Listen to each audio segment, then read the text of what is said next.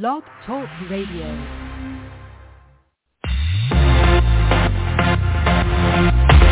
We live. We're live. Live from Chicago and Las Vegas. You're tuned in to the show that's always on top of what's trending. It's Page One. It's Page One. With LeVar and Mary. With LeVar and Mary.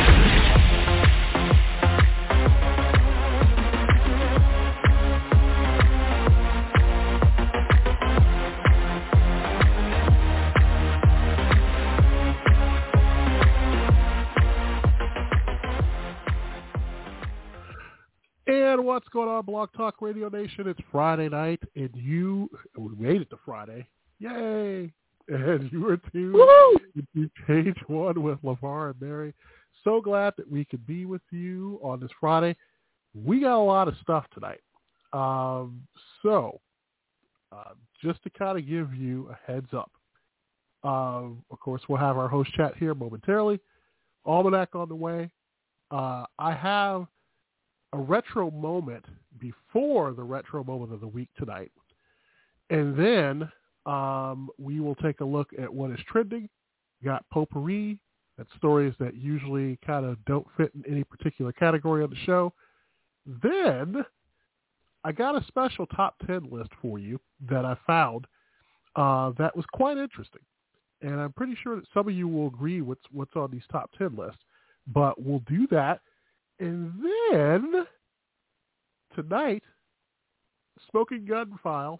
And then we have After Dark later on tonight. Found an interesting topic. New Orleans. yes. So this is going to be an action-packed full show tonight. So I'm going to get started right away by welcoming in my wonderful friend Mary. How are you? I'm good. I'm good. Although I feel like I'm going to be very, very busy here shortly. Uh, just a little bit. Yes and no. Uh, yes. Um, no, it, it's just a lot of stuff that needs to be done right before Thanksgiving, uh, because that's on the way next week. Uh, we will be with you the day after Thanksgiving on Black Friday, or as I like I gotta to say, be about Black Friday. Uh, yes, or as I like to say, Black Friday. Um, but uh, that is next week, and then yeah, I'm kind of excited. See, this is now the stretch period of time that I get excited about because one, there's Thanksgiving, so there's food. I think all of us can agree when there's food involved, we all get happy. Um, inner husky kid in us. I'm not going to say the inner fat kid because that would be the non-PC thing. Uh, so the inner husky kid gets a little happy about Thanksgiving, and then it's the start of the Christmas season. Now you can play your music. um, so yeah, and it's that stretch toward the end of the year. I think it also makes us a little bit reflective too, because it's hard to believe that we are now closing in toward the end of another year. It seems like we were just at this stage last year. So a little crazy, mm-hmm. man. Very, very crazy. Um, but no, I'm I am excited. It's the weekend. I'm pretty sure you are too. How is the weather out there in the West? Um, if you ask normal people, it's fine. But then you ask people that live out here, it's so cold. I think we got up to 50 today. Hold I on. will trade you for what I have. No thanks. As I'm good. as I am sure that folks, if you're listening to us in Buffalo, New York tonight, you will trade anybody for what you have. I'm not sure if you saw the pictures from there um, where the Bills play, but the snow is insane. Um, no, it brought back nightmares of snow here. I know some portions of the Midwest are getting snow, but I'm kind of I don't want to hear that yet. Don't want to see it. So, yeah. Um, I almost feel we should bring back the the weather um, forecast for the nation. Maybe we'll do that on Friday. Mm-hmm. we we got almost up to 60 today, so you know there were people that were probably freaking out because we were at 60 degrees, but you know, you do what you got to do, I guess. So is that considered once again uh, sweatshirt and shorts weather? Uh, to me, yes. Um, to normal people out here, it's parka weather. Well, see, you're out in the west, so you're used to a warmth. So when you get to, you know, at this point, winter, your skin's a little bit more softer than it would be. But here's the here's the killer part. Some people from out there are from the Midwest. So I don't know what happened in between your move from here to go out there, and then all of a sudden you became so sensitive to the cold. I think that warmth has pretty much kind of uh, spoiled you a little bit. But I know some traditional I, West I probably. yeah. I, I I do know that I do I, I know some people who live in Arizona who said that they move back here, uh, or when they come back here in the winter, they they haven't been used to it in a while. So pretty much them having to go through cold, um, it's like it's that hit to your face again, where it's like you haven't had it, so now you got it again. But yeah, I gotta tell you, for a person in the Midwest, I don't feel bad for you.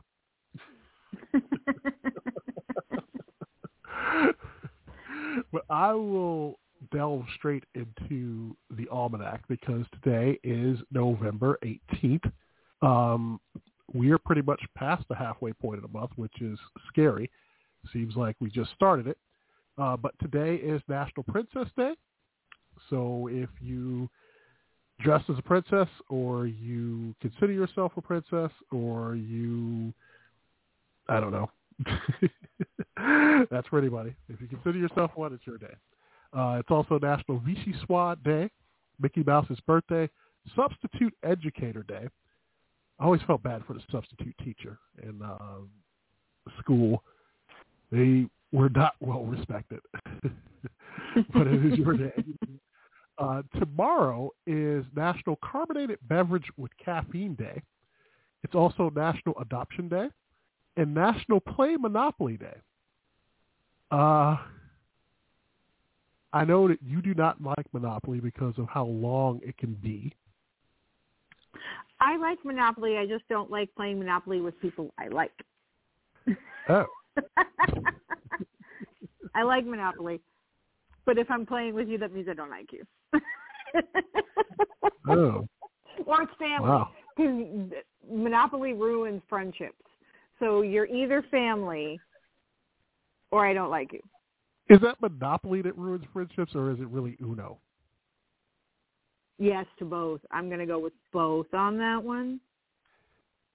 See, spades just brings up bad feelings, and pretty much for a while you're mad at each other because if you undercut somebody or you cut your partner, uh, you're kind of pissed. I'll put it that way. Yeah, but that's kind Um, of your own fault at that point too. Uh, yeah, yeah. I mean, it is. I mean, I'll, I'll admit that. Um, and especially if you have a partner that doesn't know how to play.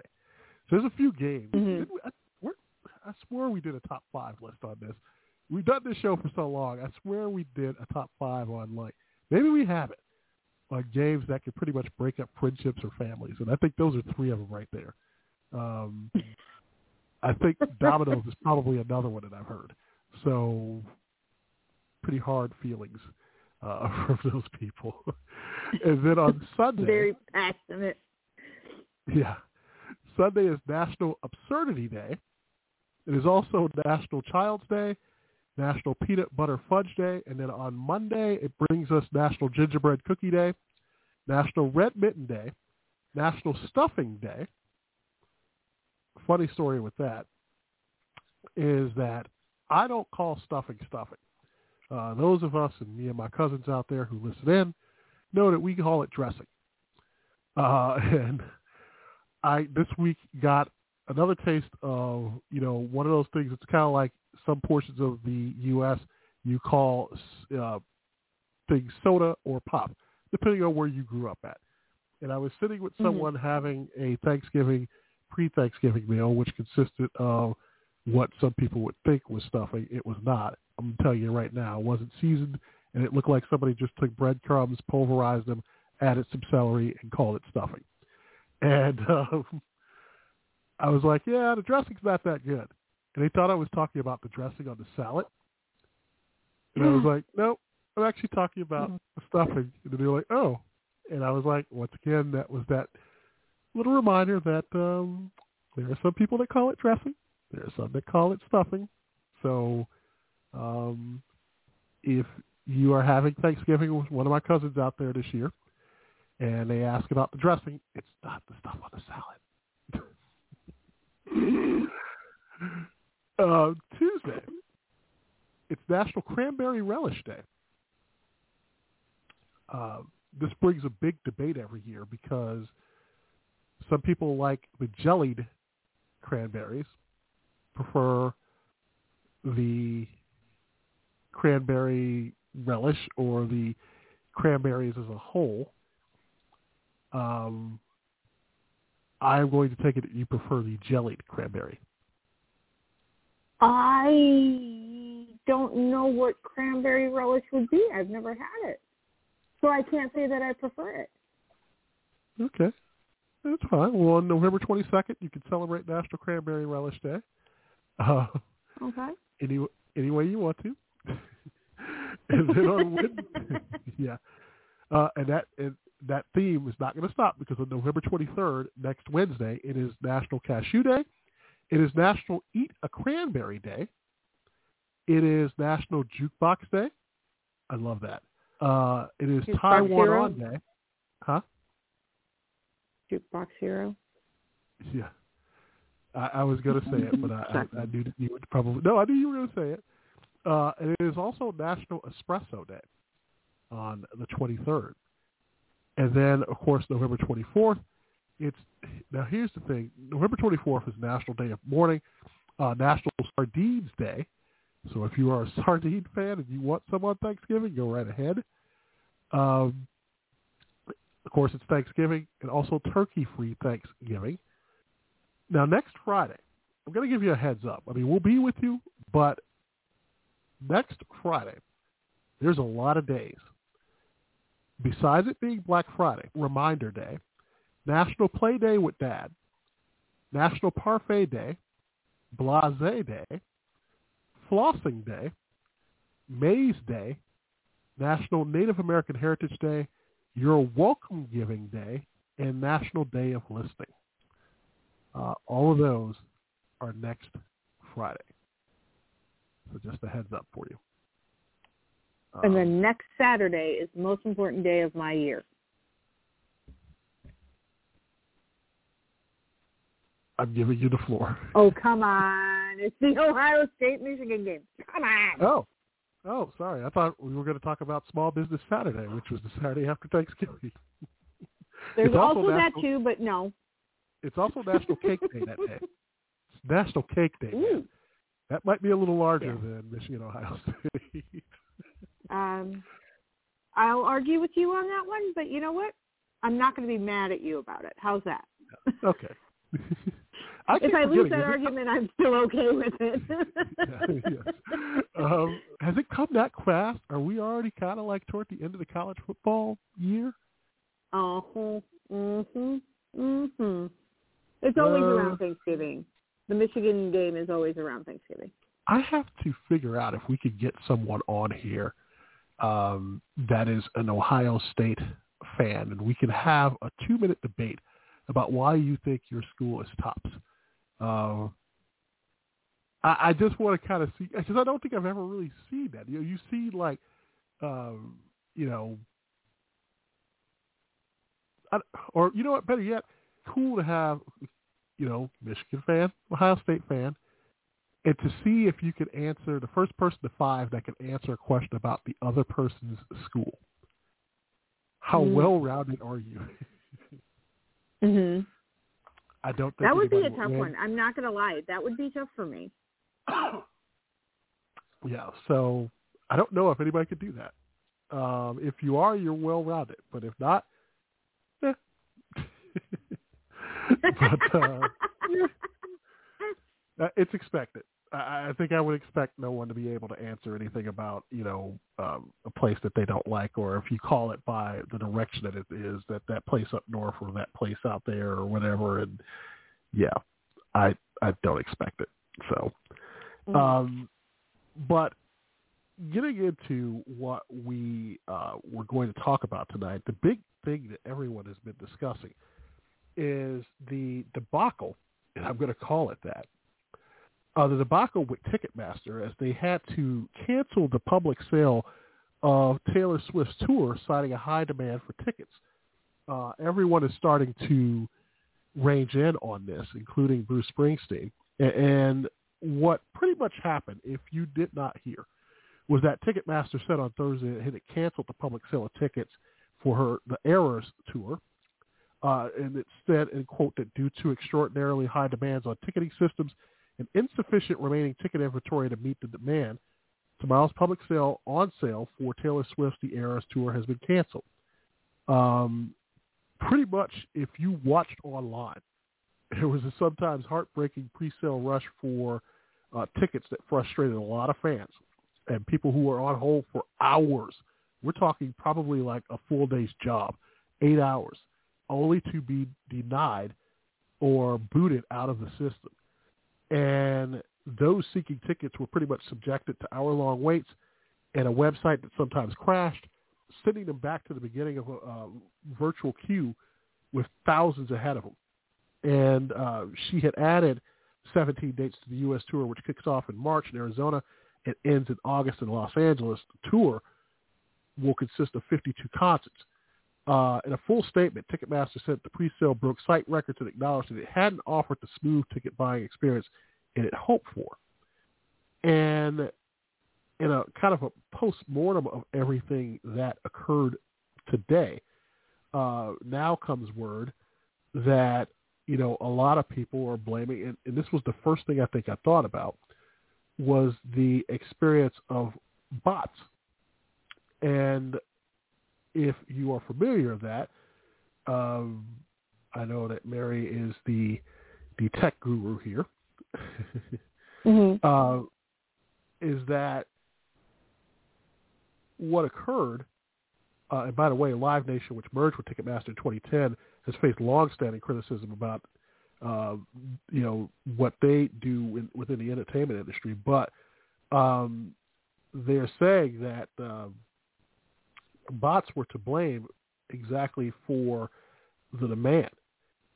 And it brings mm-hmm. to mind now that should we now change, because even Congress is calling for investigations into this, should we now change the process by which tickets, because should one entity really have that much power when it comes to selling tickets to concerts and events?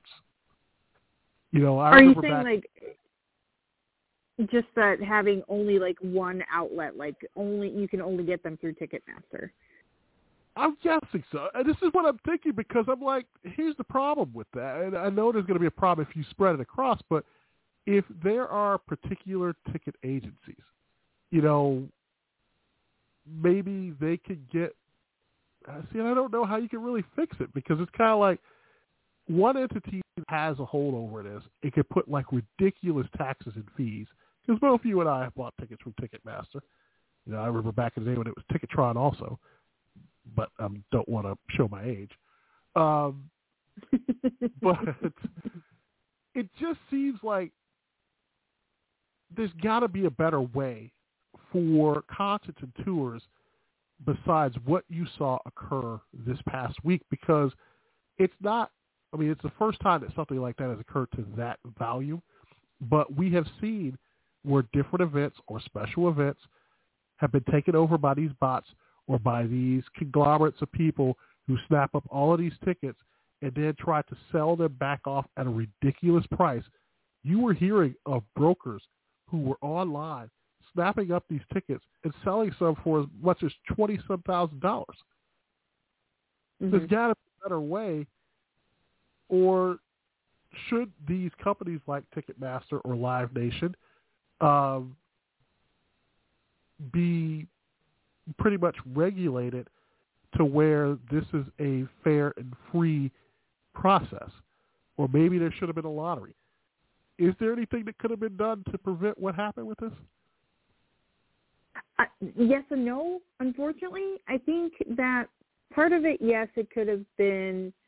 Some of it could have been avoided. I'm not saying all of it. um, because when it comes to like like the bots, um, there should have been something in place to verify that the person that's buying the ticket is a human being, um, which is a failure on whoever was doing, you know, like that part of the ticket buying experience.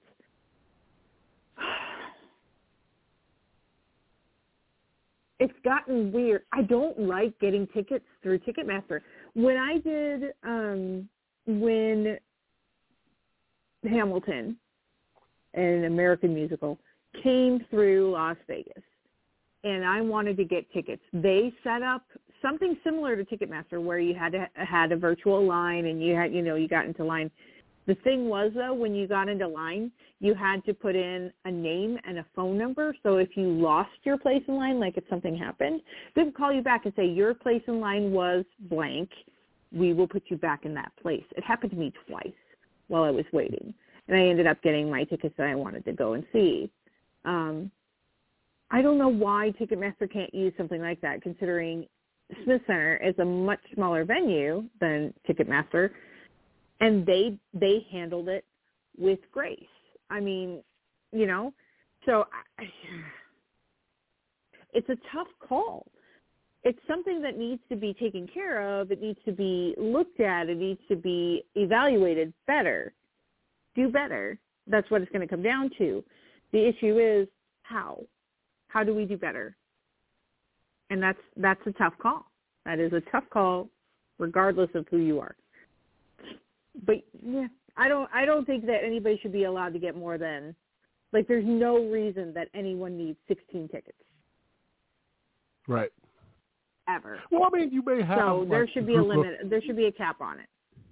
I mean, but you do have like, uh, especially in this case of Taylor Swift's fans, where you know it might be a group of girls from the same school, might be twenty of them all getting together, Anybody want to all get sit in the same row and sit together. Um, but they're all human; they can buy their own tickets. But will you be guaranteed that you all sit together? Oh, when? Are you really like you're going to the concert, right? So that's great do do you really need to sit together? Like, are you really that so what should specific the cap be? about it? Like, come on. So what should the cap be? Normal family size is what between four and six, right? So go 6 mm-hmm. That way, most families, if you're going to have more than one girl go, or more than one guy go, or more than one person go, you know, you're going to end up with a couple. Usually people go in pairs, right? Do they? I say six. Six is a good number. I've been to I've been to concerts on my own, so I wouldn't know. I've never been with anybody. oh, I have too. However, most of us we're weirdos. you know this. You also have a podcast. Um, no, but a lot of people do go in pairs. Like they want to bring a friend or they want to go to something else. Like I went to the comedy I went to a comedy show with a friend because they didn't want to go by themselves. And that was great. Like, so going in pairs is nice, but it, again, going back to standard families are anywhere between four and six. Not like a Catholic, no, no, no uh, offense to Catholics, but they tend to have like families. Um, but if you do six and then you go get back in line if you need to do another six, and I'm not against that. But there's no reason that anybody should get to be able to get in line and then go, I'd like to buy 45 tickets, please. I might have a lot of cousins. You know. We're all Swifty fans. Don't know. But uh, no, you're right. I mean, there probably should be a cap somewhere. I don't know if this could have been better or could have been worse. And, and I know that Live Nation and that Ticketmaster are saying that you know everybody comes to them because they are one of the largest conglomerates for tickets. I just feel that you know at this point, and, and I don't know. And I thought about it because I was like, if you split it up, then what's going to happen is you're going to have some people, you know, going to where whoever's got the best tickets and then it will probably it, it will probably still overload. I just thought it probably could have been done better. Maybe you could have like a lottery, and you know, people put in and then request how many tickets they want ahead of time. Once they win that lottery, you know, then you do a secondary lottery for their place in line once the sales start, and then at that point, you know, there you go. You're on your way. So if you know one venue has 50,000, you know, you do, you know, the lottery for that city for that particular venue and call and get it. And they got whoever gets that lottery gets first come first serve. Minimum uh, four to six tickets. Done. But we'll see. I don't know. Uh, I don't think it will be the last time, but it's a lesson learned, and hopefully Ticketmaster learns theirs. But one note to you, Ticketmaster, you got to lower the tax, man. Tax is insane. Um, yeah. Yeah. Coming up uh, on the other side, uh, we've got the retro moment of the week coming up in a few minutes. Um, there's a difference. This is retro moment time, um, but retro moment of the week coming up in a few minutes. And then on the other side, uh, Andrew Garfield came out with uh, interesting um, interview this week in which he talked about a regret that he had that he didn't do by the age of 40. Uh, and then we will do uh, potpourri. Uh, we'll have that special top 10 list, and then we will have our Smoking Gun Files, and then After Dark later, uh, a little bit past the top of the next hour. Uh, but I wanted to go first into our retro moment in time. Uh, before I do, I will play you this clip from history. From Dallas, Texas, the flash, apparently official, President Kennedy died at 1 p.m. Central Standard Time, 2 o'clock Eastern Standard Time, some 38 minutes ago.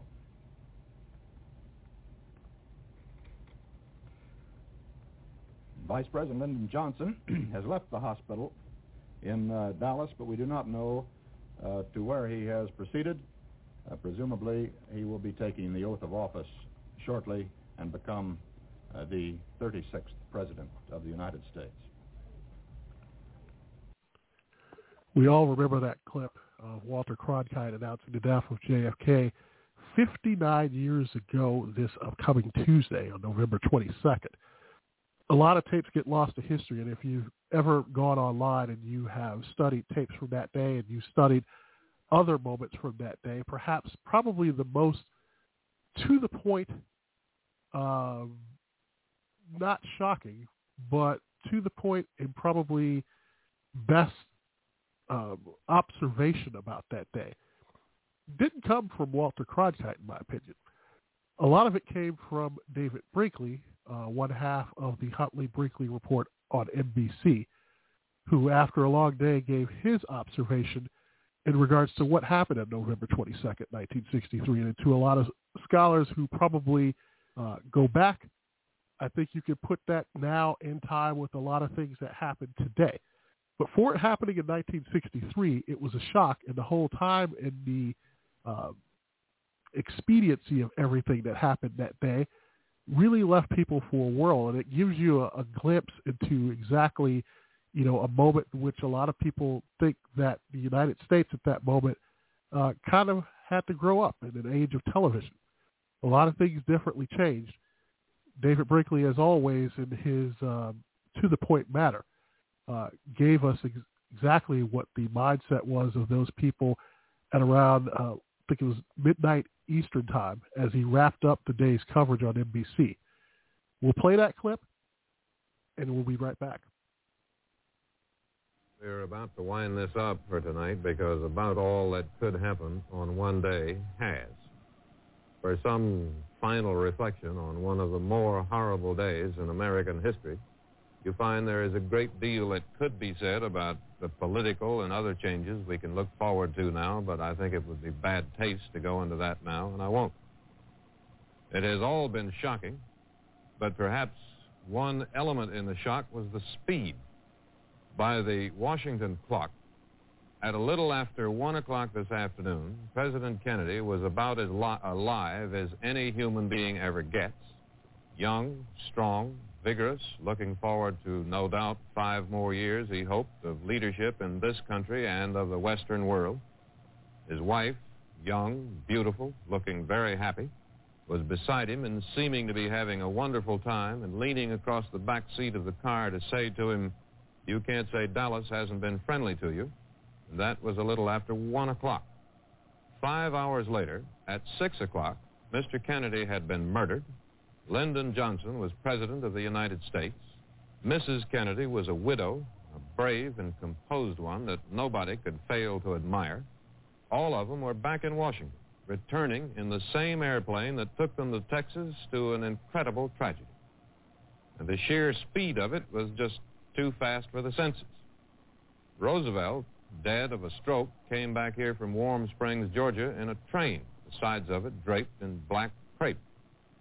It steamed majestically across the southern landscape toward Washington, taking a little time about it and giving everybody a time to think a bit about what had happened. But not today. There is seldom any time to think anymore, and today there was none. In about four hours, we had gone from President Kennedy in Dallas alive to back in Washington dead, and a new president in his place. There is no more news here tonight, and really no more to say, except that what has happened today has been just too much, too ugly, and too fast. Frank? Thank you, Dave.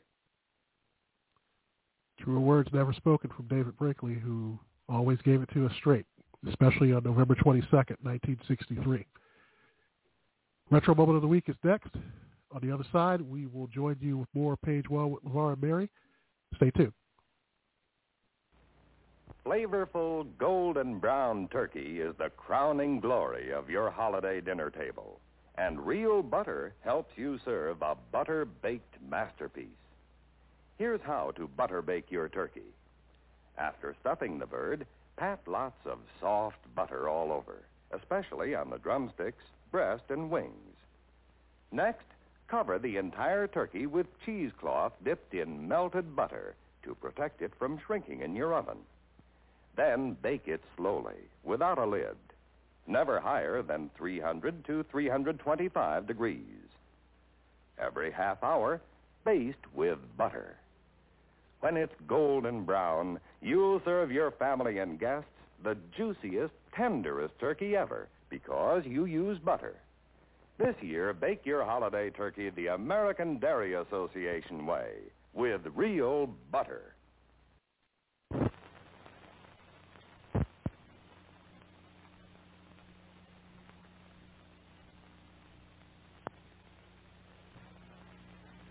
now for Cheerios, here's Bullwinkle's Corner. Hi there! Today's poem will slay you. Over the river and through the woods to grandmother's house it goes, with a great big basket of goodies and some boxes of Cheerios. Over the river and through the woods with each tasty golden O. The horse knows the way to carry the sleigh. So it gets upset in the snow. What you looking for, stranger? I'm missing a box of Cheerios. What's it look like? It's about yai by yai, and it's got a big G on the front. Is yellow box? Yup. Inside it's got tasty toasty O's of golden oats. You said it. Delicious with milk or cream and sugar. Sensational. Is this it? Hey, it's empty. That's funny. I'm not. Say, you must be full of girl power now. So what? I'll show you so what. What can be keeping that boy? Here I am, Granny! Bullwinkle, baby. Remember, the big G stands for goodness. Also for Grandma. You're listening to Page One. Page One. With LeVar and Mary. Your source for all the current topics and news you need to know. Here's LeVar and Mary.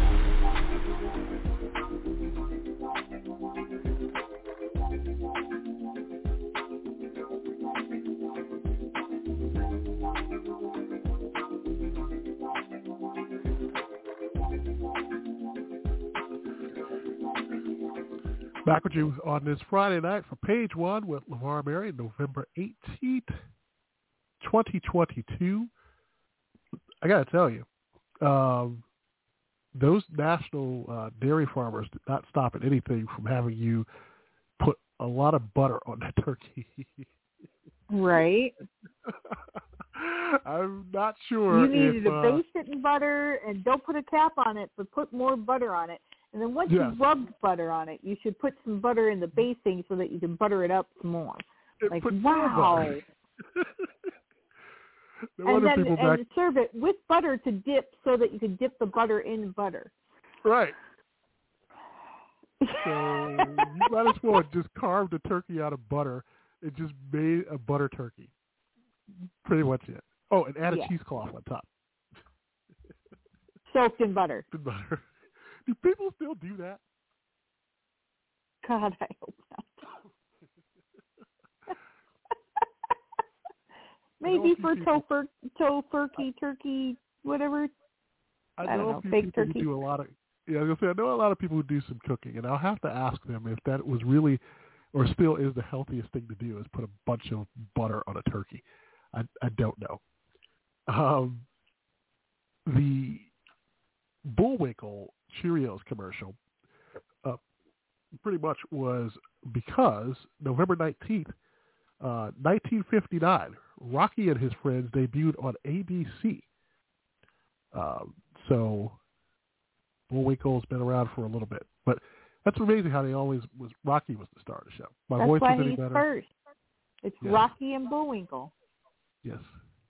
If I could do my Rocky impersonation or Bullwinkle one, if my voice was in better fit, I probably would for you tonight, but I won't. I'll save you that.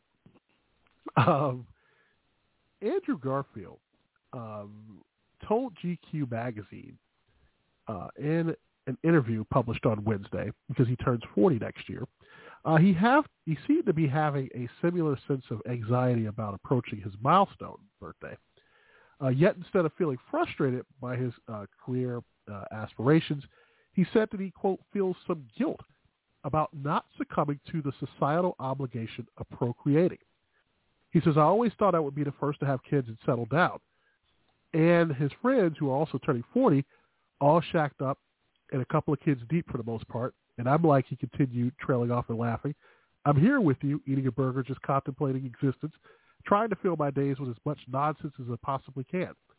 He said he is trying to release himself, quote, from the societal obligation of procreating by the time that he's 40, which he acknowledged was, quote, easier for him as a man, more about accepting a different path than what was kind of expected of him from birth. He says, by the time you have done this and you have had at least one child, that kind of thing, I think I have some guilt around that. Uh, his comments come after his ex-girlfriend, Emma Stone, had a baby last year with her husband, uh, Saturday Night Live writer uh, Dave McCary. Although he does not mention Stone in his interview with GQ, he does seem to retain a friendly relationship uh, with his co- Amazing Spider-Man co-star, who he dated from 2011 to 2015. Uh, as a matter of fact, he said that Stone, quote, still texts him and was even badgering him for Spider-Man No Way Home spoilers. Um, his reflection on potential children also comes after the death of his mother, Lynn, who died in 2019. Uh, he says that life seems to be a uh, perpetual practice of letting stuff go. That's the clean version. Uh, letting go of an idea of how a thing should look or be or feel, and that one's a big one to let go. Of course, uh, he always loved his mom. Uh, he wanted her to have met his kids. He says, if I'm not, if I'm going to have kids, and she will in spirit, she'll be there for it. I know she's there for all the big ones. Um, it brings to mind probably a question here. Um, did you ever feel an obligation to be at a certain place in life? And if you didn't reach it at a certain point, did you feel some guilt about it? I, mean, I think any human being would, in some way, shape, or form, think that they needed to hit some kind of milestone. Not always about kids, but just in general, like you should, you know, have your career set by this date or you should be really, you know, like focusing on family or you should be, you know, you have bought your house or eh, if you, whatever the case may be. Um I think every human, well, let's back it up. I won't say every human. Every American in our society feels like there's something that they have to hit the milestone for. If I I'm had to guess. yeah, I mean, here's the thing. I'm thinking, you know, at times, I know, you know, especially if you are a male, there's this expectation that you should, and it's for women too, but sometimes it's the same for men, that you should be at a certain point in your life, um, or that you need to be. Um, you know, if you are just for women too, and I know they have the same issues, but once you reach that 35, 40 and you don't have kids, people start to ask that proverbial why. Why don't you? You know, what's Mhm. wrong with you? that You didn't Mhm. have it. And then you feel like it's you have to earlier for women actually. Yeah, It's much that too. earlier for women. Yeah, much earlier for women, but for guys, it's kind of like that. What's wrong with you? Why? Because it, it happens earlier for women, later for guys.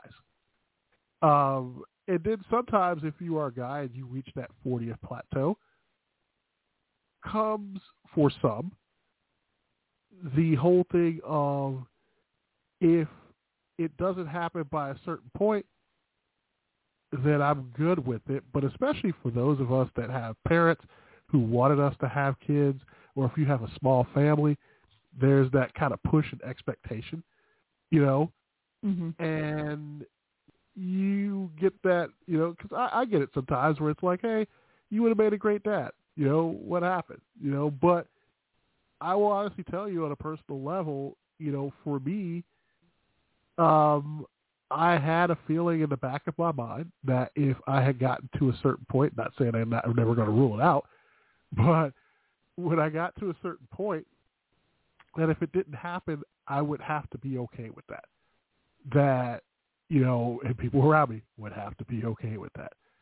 Um, you know, uh, the calendar says never say never, um, but there are particular things that in reality you kind of have to think about. And uh, for him, heck, he's Andrew Garfield. I'm pretty sure he will have a ton of opportunities between now and 40. um, for those of us who are not Andrew Garfield, um, we may not get that chance, or if we do, it happens at certain points. So I don't know. I'm not. I, you never, I guess, rule it out, but yeah, you do feel some societal pressures, uh, especially when you go places, and even if you're not married, you know, why aren't you married yet? Uh, when you get married, or Yeah, remember George Clooney? yeah. And even then, society puts that pressure on us when you have a kid because they'll be like, when are you having the next kid? When are you giving so-and-so a little brother or sister? And there's so much pressure whether you're single, whether you have kids, or whether you don't have kids.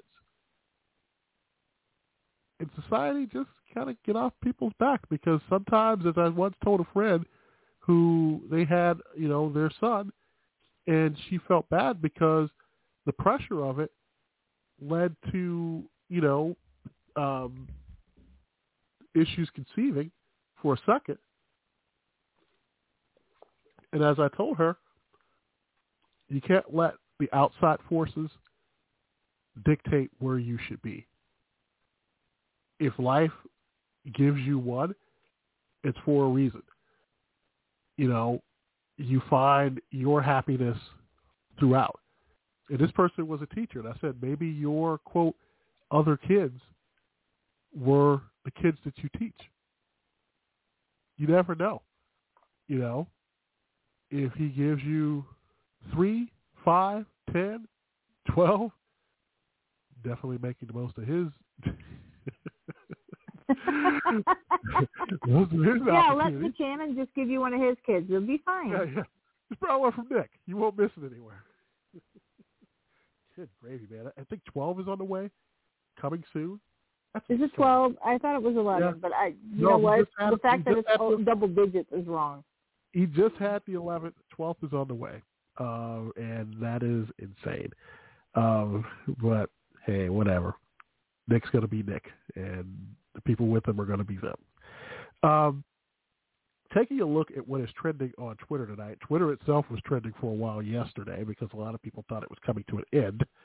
Uh, Twitter ain't going nowhere, folks. I'm telling you that now. Uh, and, and pretty much, Elon Musk is trolling all of you, but at the same time, Elon.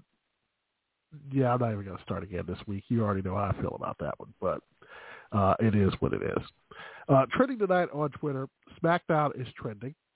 Um, also, the uh, Bull- Chicago Bulls are trending. Uh,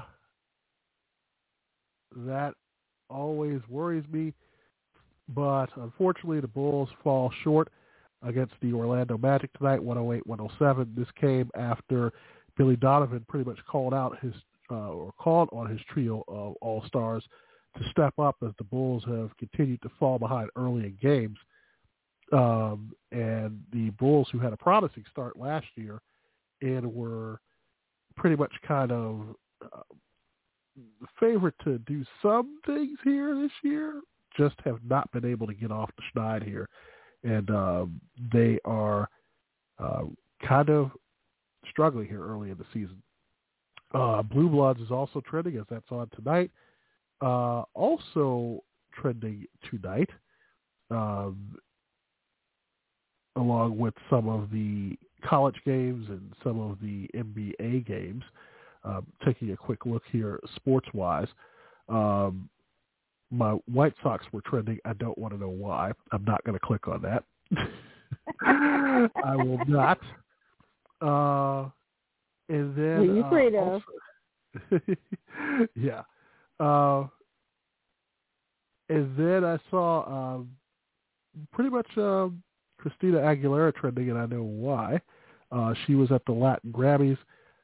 I don't think she is going to age.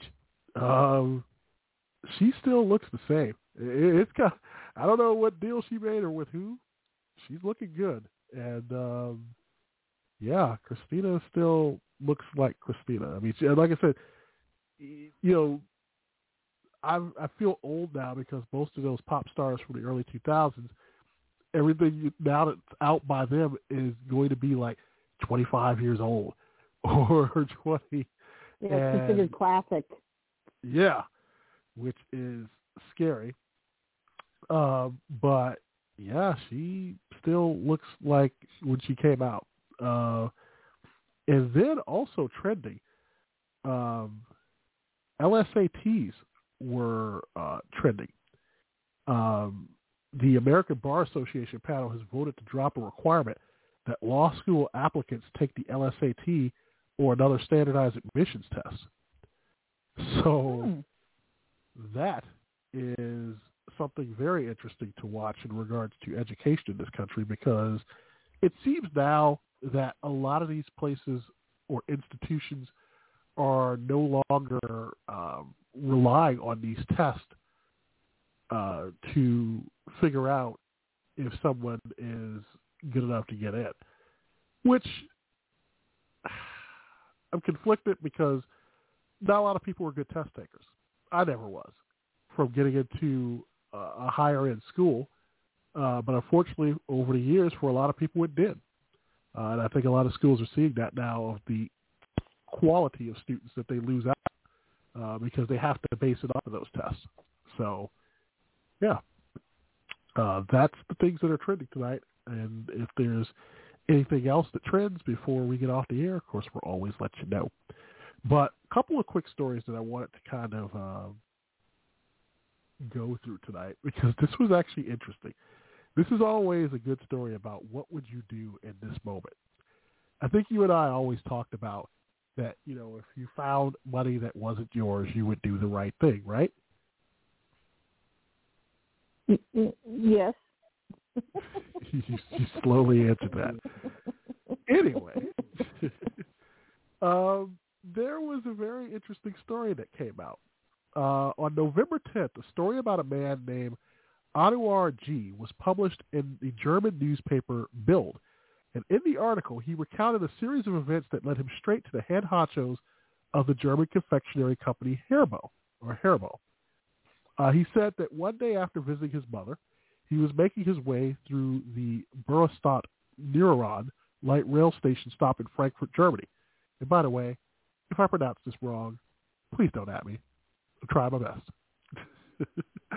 uh, when something caught his eye, he spotted a little piece of paper flapping in the wind, and it turned out to be a check made out to Haribo for a little more than $4.81 million. the check from DZ Bank was issued by the German supermarket chain Rue to Haribo for what must have been more gummy bears, as they said, that any single man would know what to do with. But he still did the responsible thing and contacted Haribo. When a lawyer for the candy company got back to him, uh, he said he was asked to det- destroy the check and send photographic proof of it, which he did. A few days later, Haribo sent him a thank you in the mail for helping them out.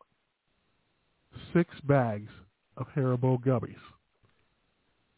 According to what Audemars told Bild, he said, and I quote, and I'm going to say it in German first, and like I said, if I say it wrong, please forgive me. But he said, Das fand ich schon etwas billig. It translates from German to English as, I thought it was a bit cheap. Haribo keeps its true earnings under gummy lock and key, but Forbes has estimated that the company's revenues exceeded $3 billion. So how do you like that for doing the honest thing in returning a check to Haribo? Six gummy bears that you can probably buy at Dollar Tree worth net six bucks. I, I know, right? Like, I'm not expecting him to get like millions of dollars, but like, dude, that was a multi-million dollar check. Not that he could have cashed it, but a multi-million dollar check that all they had to do was be like, you know what? Here's a hundred bucks. That's probably in petty cash. Yeah. Gotta get mad So ridiculous. Yeah, it was it was pretty bad. Did it come in a But- golden box? no, yeah, something. You know, you gotta give me some more gummies than that. How about like a year's supply of gummies, man? You know, like send me something every month. I, I can deal with that. Uh, nice little check here. Nice little hey, you saved us a four point eight one million dollar. uh I mean, they would have eventually got one. It was the honest thing to do, but yeah, I just loved how he said, "I thought it was a bit cheap." Uh, by the way, uh, Christmas, I know for some of you, will you be putting up your tree. This from our Yay or Nay file. Miller Lite has quite a gift waiting under the tree for beer lovers this year. It's a new Christmas tree keg stand. The tree stand, basically, which is a small table used to support the tree, can fit around a quarter barrel keg beneath it. The design, quote, makes it seem as if beer is being poured from the tree. Uh, available online for forty nine ninety nine starting November 10th. The limited edition keg stand is the newest addition to the company's annual holiday lineup, which has included ugly holiday sweaters and beanies, as well as the popular Beernaments, which is a six-pack of round tree ornaments with the Miller Lite logo that fit around 12-ounce cans of beer. The stand will support a tree that weighs up to 150 pounds or a five-foot evergreen tree complete with lights and ornaments, according to the company. And it is, quote, playing off the success of Beernaments, making beer part of the holiday.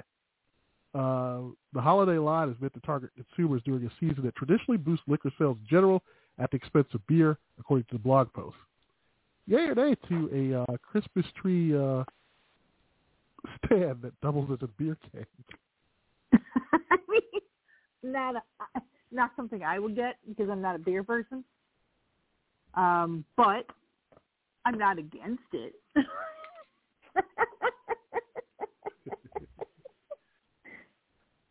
Oh, Here's- I- I- so, yeah. so yeah. I, I pardon me, but that is for uh, the beer, the true beer lovers out there. Um, had a top ten list that I thought was pretty interesting that I found, and I know that Mary loves her top ten list, but Maybe. maybe. But uh, there was a list out, and, uh, and now my voice is not giving way here. Live radio, but pardon me. But out came a list of the top 10 sounds that we love to hear and the 10 that we hate. Uh, YouGov polled 1,000 Americans to find out what their favorite and least favorite sounds were. Can you guess the ones that we hate the most? Uh, all I want for Christmas is you. the ones that we hate. So I'm going to go down the list. sorry, here. sorry, sorry, sorry. So at number 10, they said that they hate when someone clicks their tongue really loud. That was 54%. Number 9 was teeth grinding at 55%. At number 8, farting followed at number 7, uh, 64%. Slurping was at number 6. At number 5 was snoring. Number 4, when someone smacks their gum. Number 3, loud talking. Number 2, chewing with your mouth open. And the number one sound that people hated the most, nails on a chalkboard. 79%. Wow. Does chalkboard even exist nowadays? No, they're whiteboards now. Well, I got to be whiteboards. uh, and then came the sounds that people thought were the most relaxing. At number 10, the sound of a pencil on paper was at number 10. Rain is somewhere in there. It's got to be. At number 9, pages turning in a book was relaxing. Uh, laughter in general was at number 8. Number 7, I'm surprised that was on this list because I consider it more annoying than it would be relaxing. But a person humming was at number seven. At number six, Really? a car. It, yes, at number seven, a person humming was the sound that people like. Um, what was that song years ago where that uh, that people were like, who who made that song? That's gonna bother me. I think it was Grammy nominated, but anyway. Uh, at number six, a car engine humming was there. At number five, a ticking clock. Number four, water uh, droplets. At number three, a baby laughing. Number two, singing. I'm assuming that they meant good singing. And at number one was rain. So those Told were you the- rain was in there. Yes. So rain didn't make the list. Uh, those were the top noises that people love to listen to. Um, we're coming up at the top of the hour. I am actually going to play one additional retro moment because it, it's it's a follow up kind of to. Um, I'm gonna I'm gonna let Mary pick this because I didn't even tell her. I have either one additional retro moment, uh, Thanksgiving retro moment. Uh, you can either have your pick of one more from the Butter Association or one from Coca-Cola for Thanksgiving. For Thanksgiving? Yeah, Let's do Coca-Cola. You're going to do Coca-Cola. Okay. Well, this is a very old one um, from Coca-Cola uh, back in the early, I think, 50s, if I'm not mistaken. But one more retro moment. On the other side, we will have uh, After Dark. And before that, uh, we will also have uh, from the Smoking Gun Files. So stay tuned. Uh, what are you doing here? You ought to be outside with the rest of the kids. This is where Thanksgiving really begins, isn't it, Edgar? Well, now, if you're referring to the aroma of roast turkey, I concur. No, no, Ray, I was talking about the kitchen. It looks like a real center of hospitality. Did you say hospitality? Uh-huh. That's one thing we're always prepared for around here. Help yourself. Wouldn't this be a good time for you and your guests to have Coca-Cola too? Yes, and Coca-Cola is so delicious, so refreshing, so tempting to any guest when you bring out those familiar bottles with tiny beads of moisture running down their frosty sides. assuring you that the Coke inside is really ice cold. And the good, the gracious, the friendly homes of America are always prepared for hospitality, not only on Thanksgiving Day, but every day all the year around, no matter who comes to call or who happens to drop in. And one of the easiest, simplest, and surest ways in the world to be prepared for hospitality is to have plenty of Coca-Cola in your refrigerator, ice cold and ready to serve all the time. It's a wonderful way to say to folks, so glad you came. Welcome anytime. Ah, uh, yes. So you're not a welcoming person if you don't have any Coke in your fridge. oh, well, then I'm not a welcoming person. uh, before we get to the After Dark tonight, um, a couple of things, because I know Mary loves from the uh, Smoking I Gun do. Files. so there are three here um, that one is a second story that we kind of did the first time around, but it's another one that just happened. So you can be the judge of what is worst. Our first story from the Smoking Gun Files. After being arrested for stealing a wallet that a patron mistakenly left on a Waffle House counter, uh, Juanita Morton reportedly confessed to the theft and gave cops an explanation for her actions. She declared the money was calling to me. According to Florida police, the victim paid their Waffle House tab early Monday morning but forgot their wallet on the counter. The wallet, get this, the wallet contained credit cards and $2,286 in cash. As recorded by a security camera, the 47-year-old Morton was seen on video looking around, putting her hat on top of the victim's wallet on the counter. She then slid the hat and wallet into her hands with discretion. She then quickly leaves the establishment while her husband and child are left inside the restaurant to pay. Morton, who works at a nursing home, lives about eight miles from the Waffle House in St. Petersburg, and aided by the security footage, police subsequently identified her as the theft suspect. And due, during question, that was when she said that the money was calling on her. Uh, she was arrested on a felony grand theft charge, booked into the county jail, and released after posting $2,000 bond. So was it really worth it? Who carries $2,286 in cash, by the way? Well, now she had enough money for her bonds. yeah. Um, or, for the second time, we have another story of someone inking a minor. But this time, this is worse. A South Carolina man has pled guilty to charges that he gave a minor a tattoo while seated at a table in the dining room of a McDonald's restaurant. Brandon Persha, uh, last month copped to a pair of misdemeanor court, uh, counts in connection with the illegal inking at a McDonald's in Laurens, which is a city about 35 miles south of Spartanburg. Or Spartanburg. Uh, he was convicted of tattooing a minor and tattooing without a license. He was sentenced to nine months in custody, but a judge suspended execution of that jail term in favor of 18 months of probation supervision.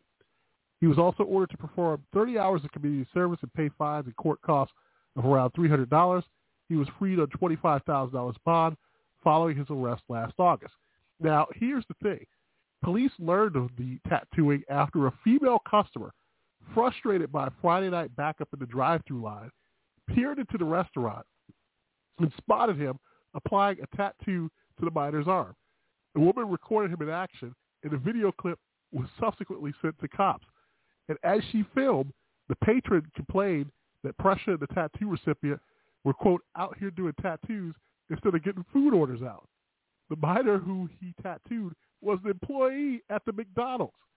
According to police, Precia's tattooing collar was not the first time he had been arrested at the McDonald's location. In October 2020, stabbing a man twice during a confrontation in the bathroom uh, where his girlfriend was an employee. Originally charged at that time with assault attempted murder, he later pleaded guilty to assault and battery and was char- sentenced to three years in jail on that, federal, convic- uh, that felony conviction. However, the judge suspended service of the custodial term and instead placed him on probation for two years. How do you like that? Where the minor who was supposed to be working decided to get a tattoo. That's So- insane.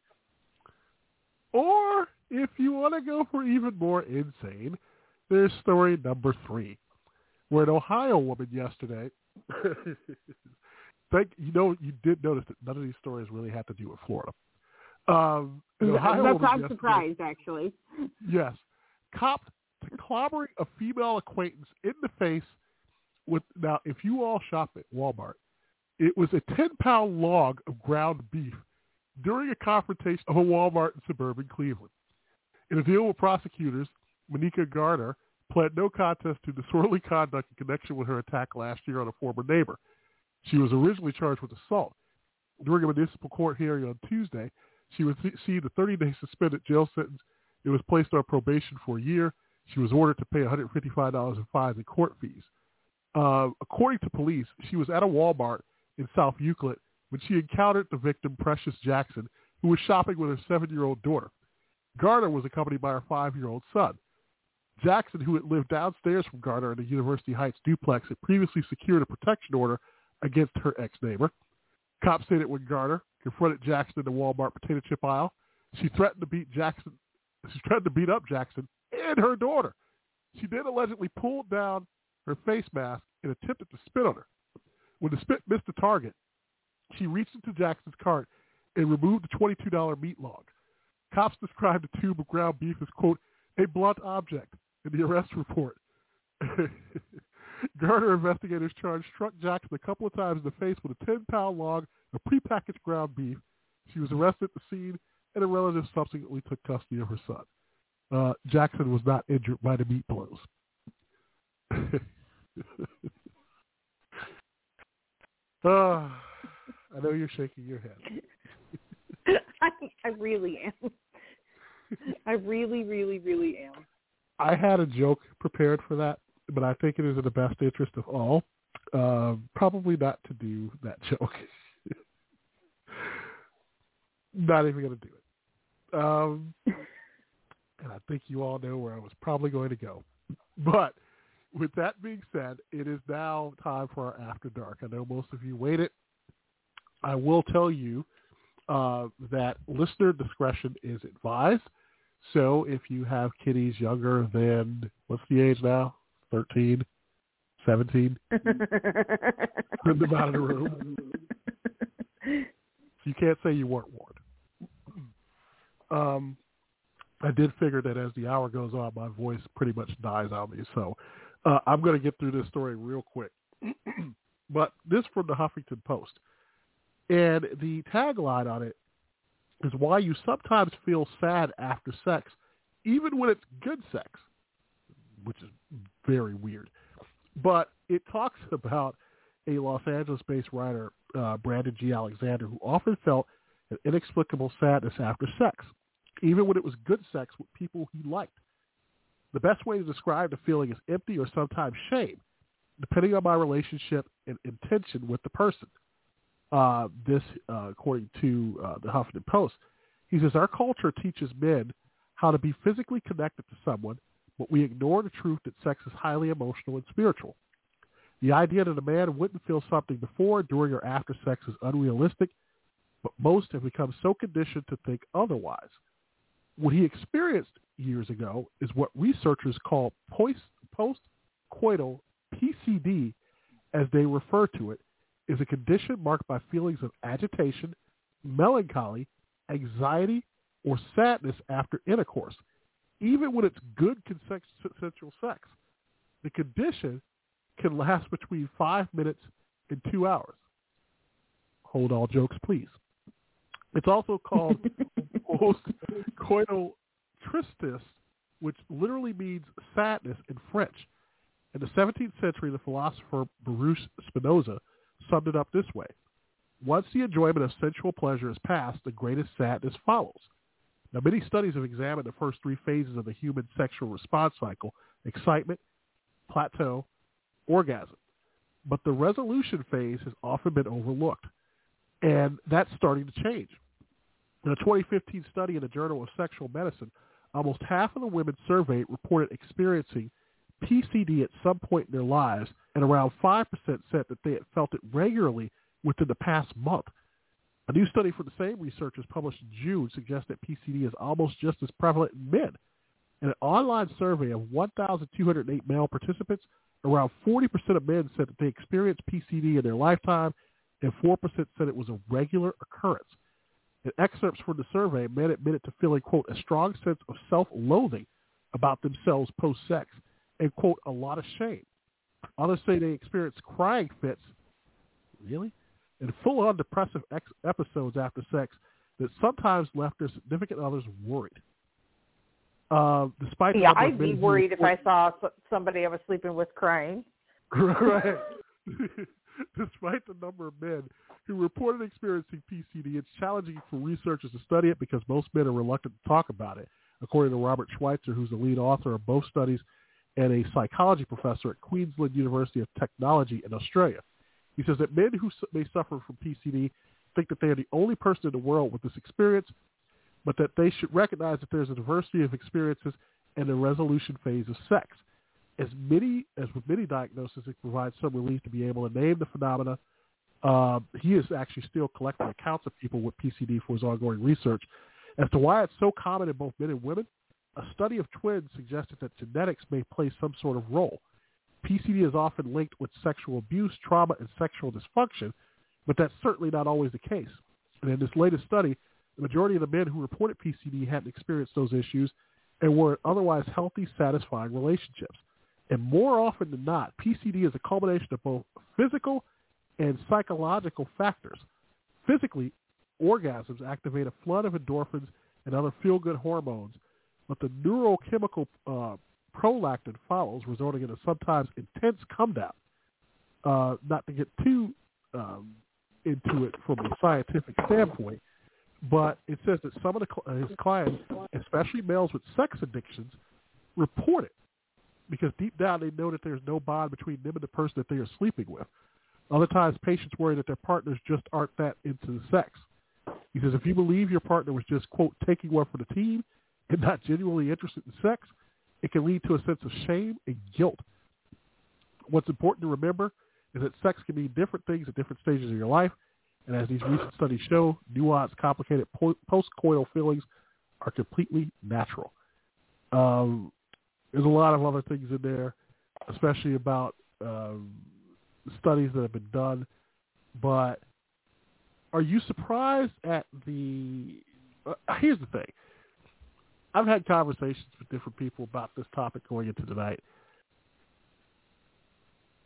Do you think that it is more? I mean, you heard that it happens in a small percentage of men. Do you think that it's equal down the line, or that it happens more with men, happens more with women, and why? I think I am the worst person to ask this because I'm so much about having it be kind of like the like I want everybody to be equal, but I also recognize that there's a difference. I think that there's a more negative stigma with men. I think it does happen with both, and that one does just take it for the team more often with men because it's societally more prevalent that men should not be as emotional when it comes to sex. Like crying after sex, like what I said, I would be worried if if I had sex with my, partner and he decided to start crying. Not decided, but he started crying after we're done. I, the first thing I would ask is, did I do something wrong? It would be me. Like I would be like, whoa, whoa, whoa, whoa, this is weird. Guys crying after sex. That's a very weird thing. So Is I there such a thing as a good cry thing. after sex?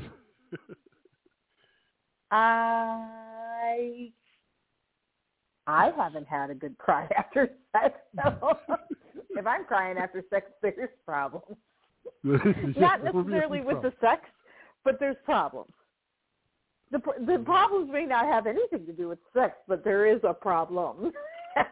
so, so, so pretty much for you guys and gals out there, if there is crying after sex, you better hope that. Uh, I'm gonna be very careful tonight what I say.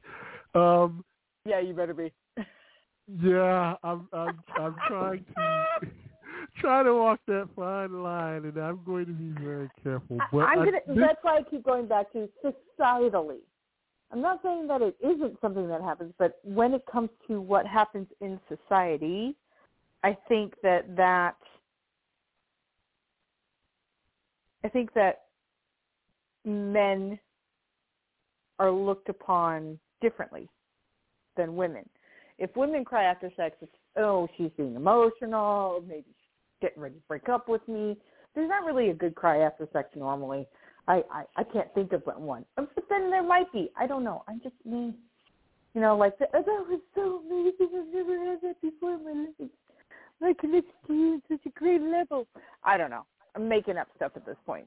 Um, so I would say that, but I don't know. I don't know. I'm I'm awful. There's there's, a, there's an interesting I'm so thing much in like there. a dude in this one and that weirdness. I'm just like, eh. Well, there's also an Like, interesting if you're gonna cry, you're gonna cry. Yeah, there's interesting. Yeah. All I can think of is there's no crying. There's no crying in sex. Yeah, that's that's what I was gonna But um, all I could think of though, with the interesting note there, was about those who had sex addictions because that feeling of shame. Um, I don't know if they would do it then, but I was having a conversation about this uh, earlier. Was that I think for a lot of men, there is a lot of confusion still when it comes to sex in some ways. And, I'm, and, and hear me out. Uh, even though both men and women watch a good deal of porn, I think that if, because as always, if watched adequately and knowing that what you see on film is not the given truth. But I think for a lot of those guys, it is kind of a discord with reality where they think that that is what it should be. And then, you know, they go into relationships or go into sex doing a lot of stuff that they saw. And then at the end, you know, especially if you have those addictions of you did it, it's almost like a high. You did it, there was that high, the same as when you watched the movie, and then comes the release and then the low point. Now, as for people who don't have addictions, I don't know if people if it's just the emotion of it all, because a lot of people do invest a lot of emotions in sex. I mean, as we said, a lot of chemical balances get released during this. Not what you think. Um, but what do you think I'm thinking? uh, I already know what you're thinking, and I'm, that's why I stopped you before it even got there. Um, but the thing is, is that I think that at the end of the day, that small percentage of people, and, and here's the thing: we're not knocking it, we're not kicking it. It's okay if you have those things. I think it's much better Yeah. to get those things out, and that you release those feelings, and that you talk about them, because it may help you to become, you know, less, you know, of You might be a, become a better partner. Yeah. Because, like I said, it is disturbing. I mean, if you have sex and then you notice that somebody's been crying. Because that kind of works on a dual level here where a person's going to think, was it me? Was it something that I did? Did you just not want to, Mhm. like, you know, did you catch feelings at that point and be like, I shouldn't have did this or that, you know, it was that bad? But I think a lot of those people wouldn't do it right then and right there. If a guy probably had sex and it was good, I think there's that whole thing of, you know, they probably wanted it to be more, even when it was good, because there's always that doubt. There's that doubt among men and women about how good it was, because nobody ever like is. Here's the fine line once again when we're stepping into something, but not a lot of people are open when it comes to sex. Some people walk away really not knowing how it went. Not to say that that is True, a fault yeah. of people. Not to say that that's a fault of people, but I think it helps you to become better because what happens is that, you know, if, for women, if it was good, here's the weird thing. Guys want to hear that because for a lot of them, it gives them something to work on the next time to make it even better. If they don't hear that and it was it wasn't that good, I guarantee you the next time is going to be the same or maybe even worse because they're going to go into it thinking that what they did was okay, and if they try to go and incorporate something that's just as worse, they're going to think it's okay. Mm-hmm. But the same thing for guys is that you have to listen. You know, your girl is not going to be like, and I love her. I'm just giving you there's an example. I love you, Sarah J. Whatever you, your, your girl's not going to be Sarah J. It ain't going to happen. It's not going to happen. What she does is that she will tell you is that that's movies, and everything is not always, you know, pound game, and you trying to pretty much hurt her. That's not going to work. You know, when you are a more in tune person, I think even if both are in tune, it helps things go better. And not saying you got to like text constant reminders to somebody, but let them know what they did right, or let them know what you like sometimes while it's happening. Guys are kind of like athletes; they can readjust when things are happening. If it's still not going right, then yeah, that's something to talk about probably afterwards, and you figure out. But the difficulty here for men and women is that when you've been with a couple of people, there are things that person A may have did that person B just can't do. And that person C probably might be better at but lacked something else that A and B didn't do. Not everybody is the same. So I think that high of that and like, oh, I had sex. And then all of a sudden it's kind of like, I had sex. It was fun, but now it's over. I kind of believe that mm-hmm. because it's kind of like you know you get built. It's like you build up this huge, uh, first of all, expectation and experience. It's kind of like I hate to use the analogy, but of riding a roller coaster. You get on a roller coaster, you're building up your nerves because you know what's about to happen, but you know it's not going to really hit you until the roller coaster starts. You're going up that hill. Here comes the anticipation of, you know, the roller coaster now going down the hill. What mm-hmm. it does, and you're screaming at the top of your lungs, and then the roller coaster comes back in, what's the first thing that happens when it comes in? Most of the people are quiet, they're chatting about what just happened, and everybody walks away. And then you get off the roller coaster and you walk around and you might go and look at the picture of you either passing out or screaming and looking like a little kid. But mm-hmm. that euphoria of it all happened in the time that it happened, and then that's it. And unless you're getting back on a roller coaster again right away to do it, it's kind of like you walking around like, yeah. You think about it, and it's like, okay, it's over. Kind of like sex in a lot of ways. Which I can understand why I that that you equating sex to a roller coaster, but I mean, I agree with you, which is why I'm laughing at it. Yeah, I, I never thought we would have that on an after dark where I had to equate it to that. But I mean, it is kind of like that. But not really surprised though. I think a lot of people think a lot of times that guys don't have that type of feeling for it or think that way. But some do.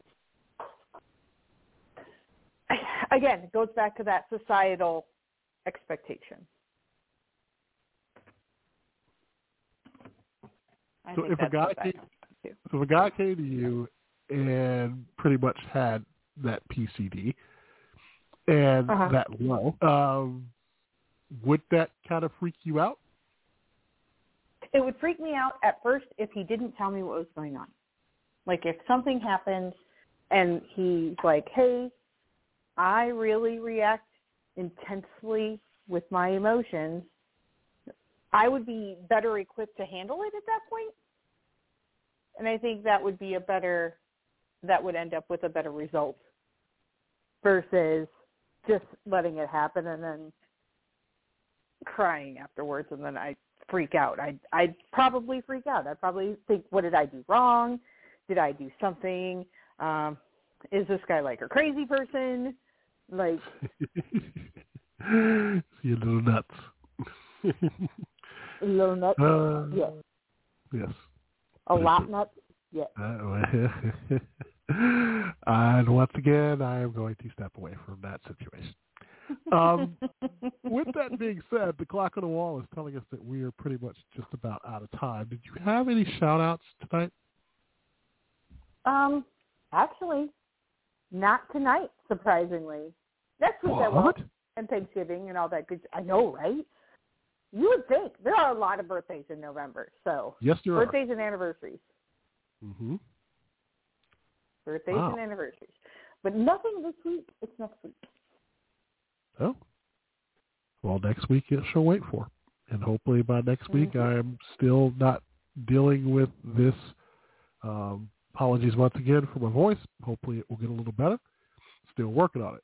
Um, but with that being said, no shout outs here. The only shout outs that I will give is to all of you who are kind of beginning um, things to start or kickstart your holiday weekend. Just a reminder that when you go out this week, and I'll say it again next week, is to please uh, be mindful of your neighbor and other people because this is that time of year where a lot of stress happens and a lot of tempers flare and a lot of things go sideways and it shouldn't.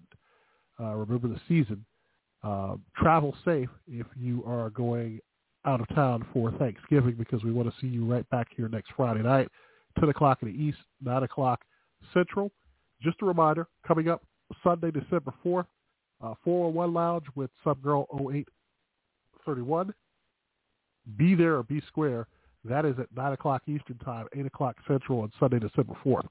That all new 401 Lounge. In the meantime, you can find out more over on Twitter at News Comment BTR. And then I am pretty sure that uh, Mary will also tell you to check us out on all of our other uh, platforms. One of these days, uh, we will make it to that grand spectacle of so we'll get there. You know they have a Uh, guest, they have some they're updating it so that we could do like guest stars and that kind of thing and it's actually yeah checking it out. I'm getting ready. I'm kind of excited. Nice. No, we'll definitely check that out. We'll we'll, we'll be there soon. We're ready for it. Just have to finish uh, getting all of the uh, little things together. But uh, until next we meet, for Mary, I am LeVar. Thank you so much for listening, everybody, and we'll see you next Friday night here on page one of Blog Talk Radio. Good night, everybody. Bye.